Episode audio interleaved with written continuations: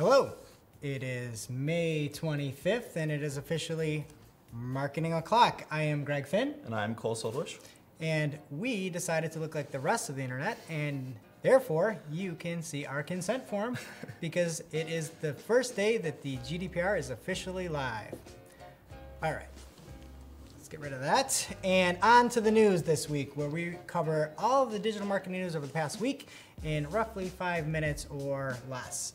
First up, we have a new services page for Facebook Marketplace. They're now opening the Marketplace platform up to home service professionals.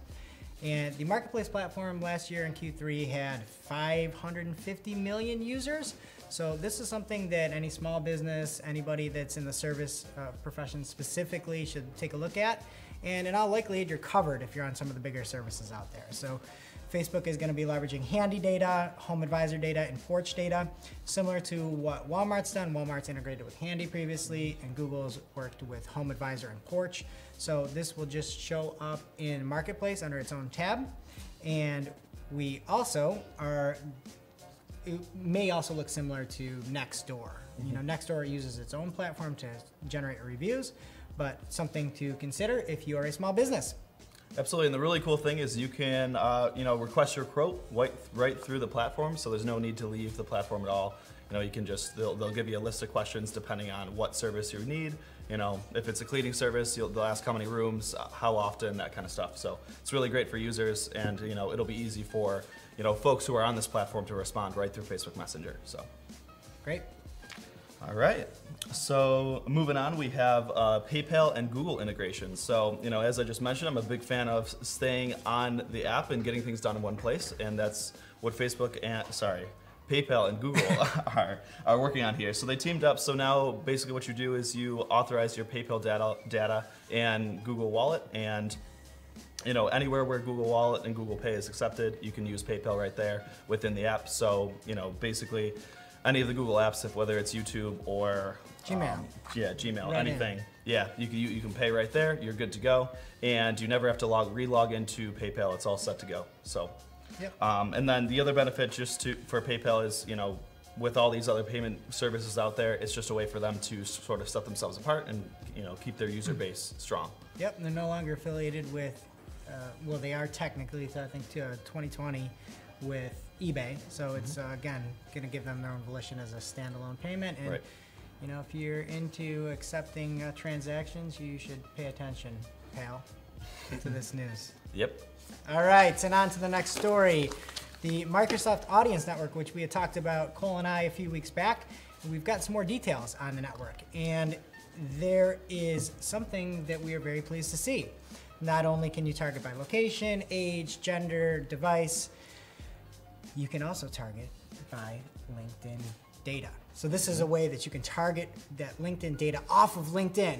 And we kind of alluded to that, that that'd be great. And the initial idea is that there will be industry, job function, and company targeting. So again, you can use that LinkedIn data because Microsoft bought LinkedIn and target off of LinkedIn, which is super cool.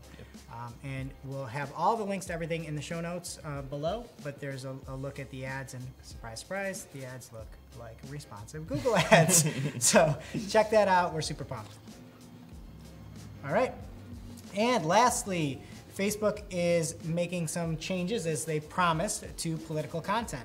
So, in order to buy any political ads, you now are going to have to verify your identity and mm-hmm. location. So, you're to have to give your social security number in order to buy any kind of political ads. And you're to see who paid for the ads, how much was spent, who was targeted, and it's a whole level of clarity that they're bringing to the table on this. So it's again a little bit reactive, but a very good measure to see who is backing all of these ads. And also, there's going to be a history of seven years, I believe, mm-hmm. of, from when an ad is launched, so that you'll be able to go back and be like, oh, you did buy that ad six years Yep. ago. I remember. It's right here on Facebook. And one of the notes just on the clarity, you know, e- even though Facebook is making a good attempt at this, it's still a little broad. You know, somebody might have spent 1K or 5K or anywhere in between. So, you know, there's a broad range in the numbers, but it is still better than it was before. So, Absolutely. And now, onto our lightning round. All right, first up in the lightning round, we have Google's taking legal action against people, you know, companies out there who are pretending to be them or, you know, saying that they can improve your search rankings and whatnot. Um, you know, an actionable item for marketers is that Google is launching a Google My Business Partners program. So make sure to grab that badge for your site. Okay, next up, the Lighthouse Chrome extension for Google has been updated to version 3.0. Great tool, check it out. Link below. Next up, Quora is launching image ads. So just grab a landscape image in your logo and add it to your text that's already there. You're good to go. All right, as it is GDPR Friday, we need to mention that there is a survey that shows that about 43% of the EU audience may lose data, which is pretty scary, Yeah. and something that may be a challenge moving forward. Check it out. Stumble Upon is gone, so say bye to the one-click content service, and now check out Mix.com. That's their heir. All right, and Twitter has a new programmatic offering, basically with an embeddable timeline. Uh, they have a link where you can check it out below to look, try to get into the beta, basically expanding ads off of Twitter even further. And lastly, say goodbye to endless Facebook requests, friend requests, because Facebook is deleting, has deleted over 500 million fake accounts from their service in Q1 of 2018. All right, and then that brings us to our must-read marketing article of the week, and this article comes from Jeff Sauer of Jeffalytics, and it is talking about the GDPR compliance information that you need to know about analytics. He does a great job. We've got some hypotheticals in there, breaks everything down that you need to know. Way too long to talk about here, but check it out in our show notes below. You will not be disappointed, and there's great chatter in the comments as well, so don't miss this. All right, and it is now officially not marketing o'clock. Mm-hmm.